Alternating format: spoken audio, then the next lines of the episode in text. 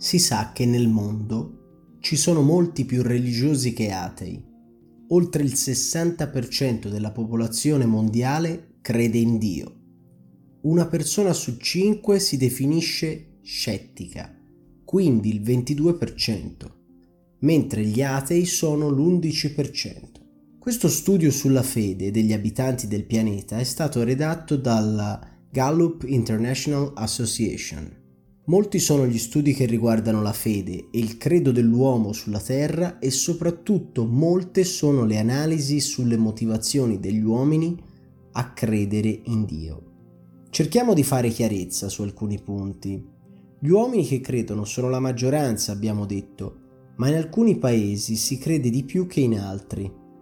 Sempre secondo lo studio del centro Gallup, la Thailandia è la nazione più religiosa nel mondo, con il novantotto per cento degli intervistati che si definisce religioso. Seguono Nigeria, Kosovo, India, Ghana, Papua Nuova Guinea e Costa d'Avorio. In Cina, invece, sette persone su dieci sono atee.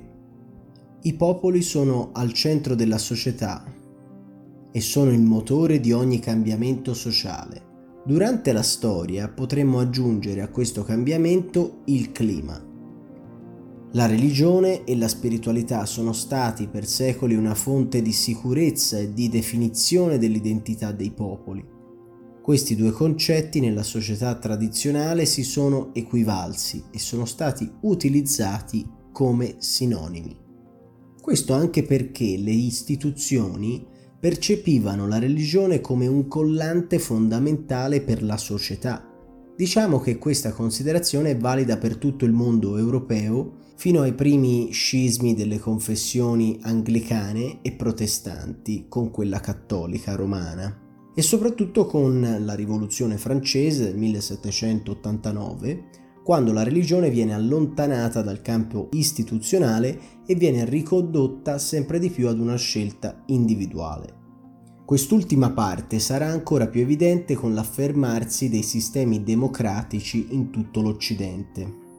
Ricordiamoci che ai tempi dell'Impero Romano i popoli erano sì liberi di professare la loro religione, ma lo Stato romano concepiva soltanto una religione, prima quella pagana e poi quella cristiana, e la cittadinanza col passare del tempo si adeguò a questa scelta di campo.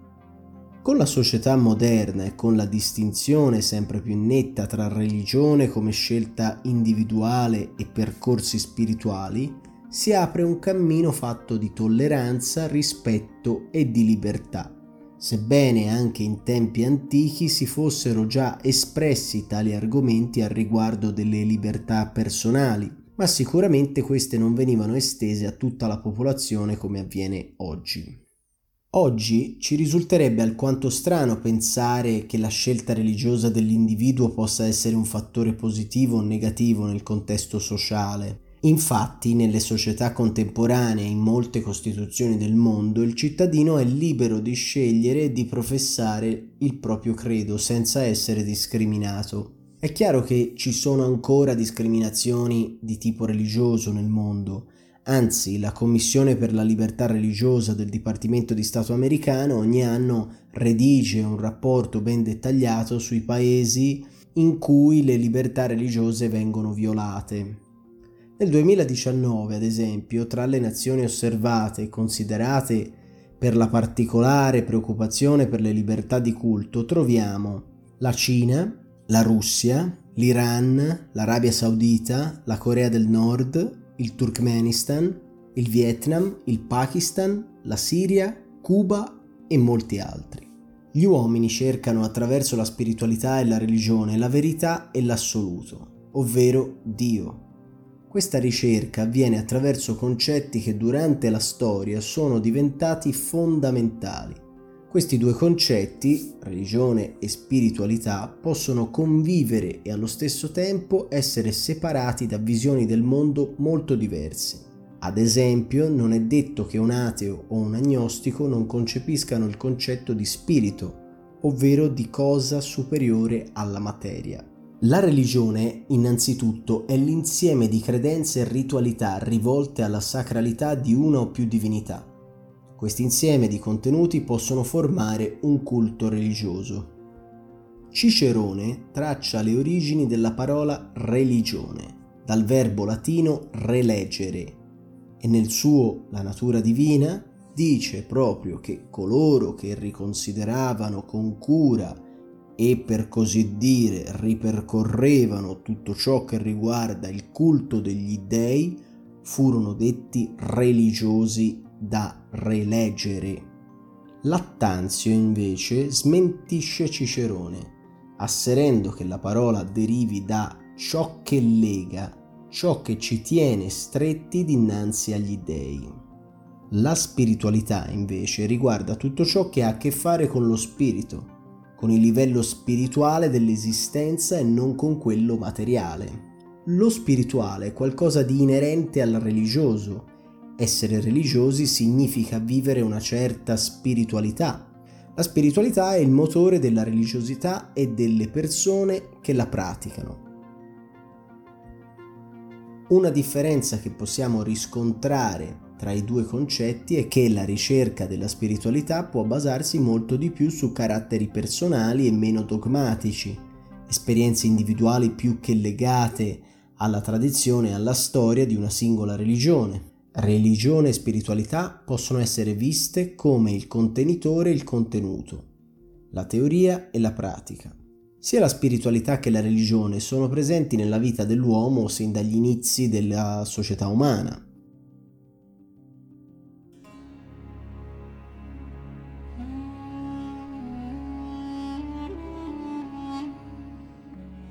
Oggi faremo l'esempio degli Egizi, perché ci sembra il più calzante, nonostante non sia la prima prova di religiosità e spiritualità dell'uomo nella storia.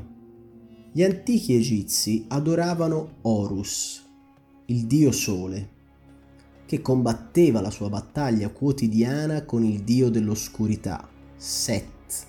In questa storia riguardante il dio sole ritroviamo molti degli elementi di tutte le religioni degli uomini. Il venticinque dicembre, ad esempio, come nascita di Dio. Anche Horus nasce il venticinque dicembre, accompagnato da una stella dell'est che i faraoni seguono per portargli dei doni, tremila anni prima di Cristo. Ma questo giorno è soprattutto la rinascita del sole, che il ventidue dicembre, il giorno del solstizio d'inverno nell'emisfero nord, raggiunge il suo punto più basso sull'orizzonte e vi resterà per tre giorni.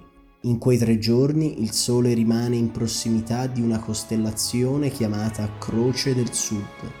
Dopo ricomincia a salire e per altri sei mesi salirà, facendo un viaggio che rinnova la natura del mondo attraverso i suoi germogli e i suoi frutti.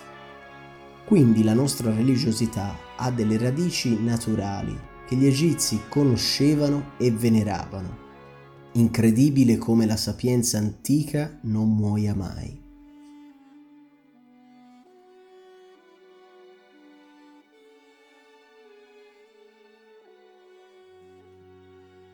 In tutta la terra questi concetti sono tradotti in dottrine, modi di vivere, confessioni, forme di meditazione. Questi sono distinti e caratterizzati dalle culture e tradizioni locali in ogni angolo della terra. Ricerchiamo l'assoluto, ma perché lo facciamo? Perché ci identifichiamo con una religione o perché seguiamo dei cammini di spiritualità? Credo che questo sia un percorso totalmente normale, naturale, umano. Ci sono delle cose che qualcuno percepisce e che altri non riescono a percepire in campo spirituale. Anche la scienza pensa molto alla fede.